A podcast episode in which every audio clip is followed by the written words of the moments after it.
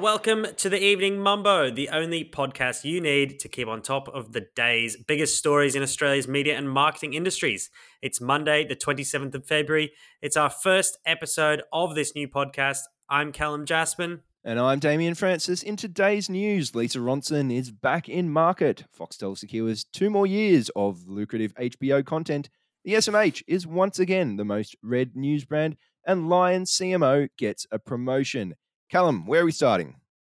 Hot off the press, let's start with Lisa Hot. Ronson, who's picked up her first gig since leaving Coles. She's joined ASX listed BWX, a skin and hair care products company, as independent non executive director and chair of the People and Culture Committee.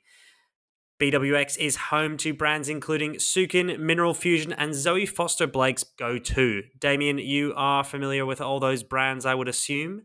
I'm familiar with uh, BMX, BMW, BWM, and uh, that's pretty much it.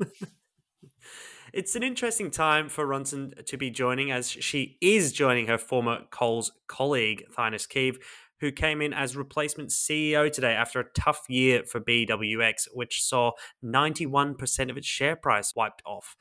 Posting losses upwards of 300 million in financial year 2022, today's half year results weren't all too much of an improvement. I spoke to Ronson this afternoon. She said it's the first piece in the next puzzle, but left me guessing as to what more that means. As to her old gig, Coles, still no CMO. Seems like a bit of a muddle going on there with Leah Weckert, who's currently taking on the duties, set to become its CEO in May. First piece of the puzzle for Lisa Ronson in place. A big puzzle still to fill for Coles, but the puzzle that has been solved is that of Lion because Chief Marketing Officer Anupa Sahasrabuddhe has been promoted to Chief Growth Officer.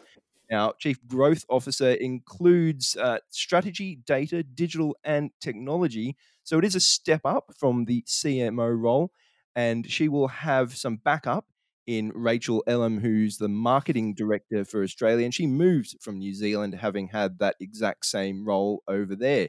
So it reminds me a bit of the weekend mumbo I wrote on Feb 6, where I talked about the death of the CMO role. I think he's a really good example because there goes that role, but in place, a bigger, stronger role with more under it. Uh, Calum, I reckon we might make you the CMO for my Chief Melbourne Officer, I think, would be a, a, little bit more of an accurate title for me. Uh, the ABC's live broadcast of the Sydney Gay and Lesbian Mardi Gras brought in 380,000 Metro viewers, while Nine's Married at First Sight topped Sunday's entertainment programming with 928,000 Metro viewers. Idol was edged once again by Australian Survivor in overnights for the seventh successive night. Seems as though that is a bit of a running order now, ever since the launch night on 30th January, which pitted the three shows against each other. But in other news, Foxtel looks set to hang on to the lucrative HBO rights deal for another few years, as per this morning's Sydney Morning Herald with shows like Succession, White Lotus, The Last of Us, and House of the Dragon proving guaranteed hits, an extension of Foxtel's deal with Warner Discovery until 2025 at the earliest was essential to keeping paying subscribers on the likes of Binge.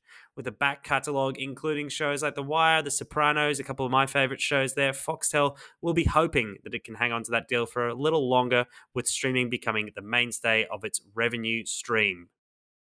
So does this mean Foxtel is staying in the Jaspan household for a little bit longer, maybe two years, Cal? Yeah, I reckon. Well, uh, Succession launching its new season in a few weeks' time, so it's got at least a few more months to go. Excellent. It's sad news, though, in that Grand Designs Australia is no more final season. That, for me, is actually quite devastating. True story. Not even a joke. Moving on swiftly. 97% of Australians continue to consume news. That's the latest from Think News Brands and Roy Morgan with the total news readership figures coming out for the 12 months to December 2022. The results show that the top 10 news brands were the same as they were for the last survey period, which took us up to September 22. And those in order were the Sydney Morning Herald, The Age, The Herald Sun, The Australian, West Australian and Perth Now, the Daily Telegraph, the Australian Financial Review, the Courier Mail, the Adelaide Advertiser, and the Saturday Paper. We saw small drops uh, in readership over the majority of those in the top 10. But uh, the big uh, figure there was, as I said in the headline, 97% of those 14 and above are consuming news. What say you, Calum? I'm in the three percent. Uh, I Thought don't read news. I uh, I write some news, but uh, consuming it, nah. Fair enough. All right, those were the biggest stories on Monday, the 27th of February. We hope you enjoyed the first episode of the Evening Mumbo. And if you did, you can subscribe or hit the follow button on Apple Podcasts and Spotify. We will be back tomorrow. See you then.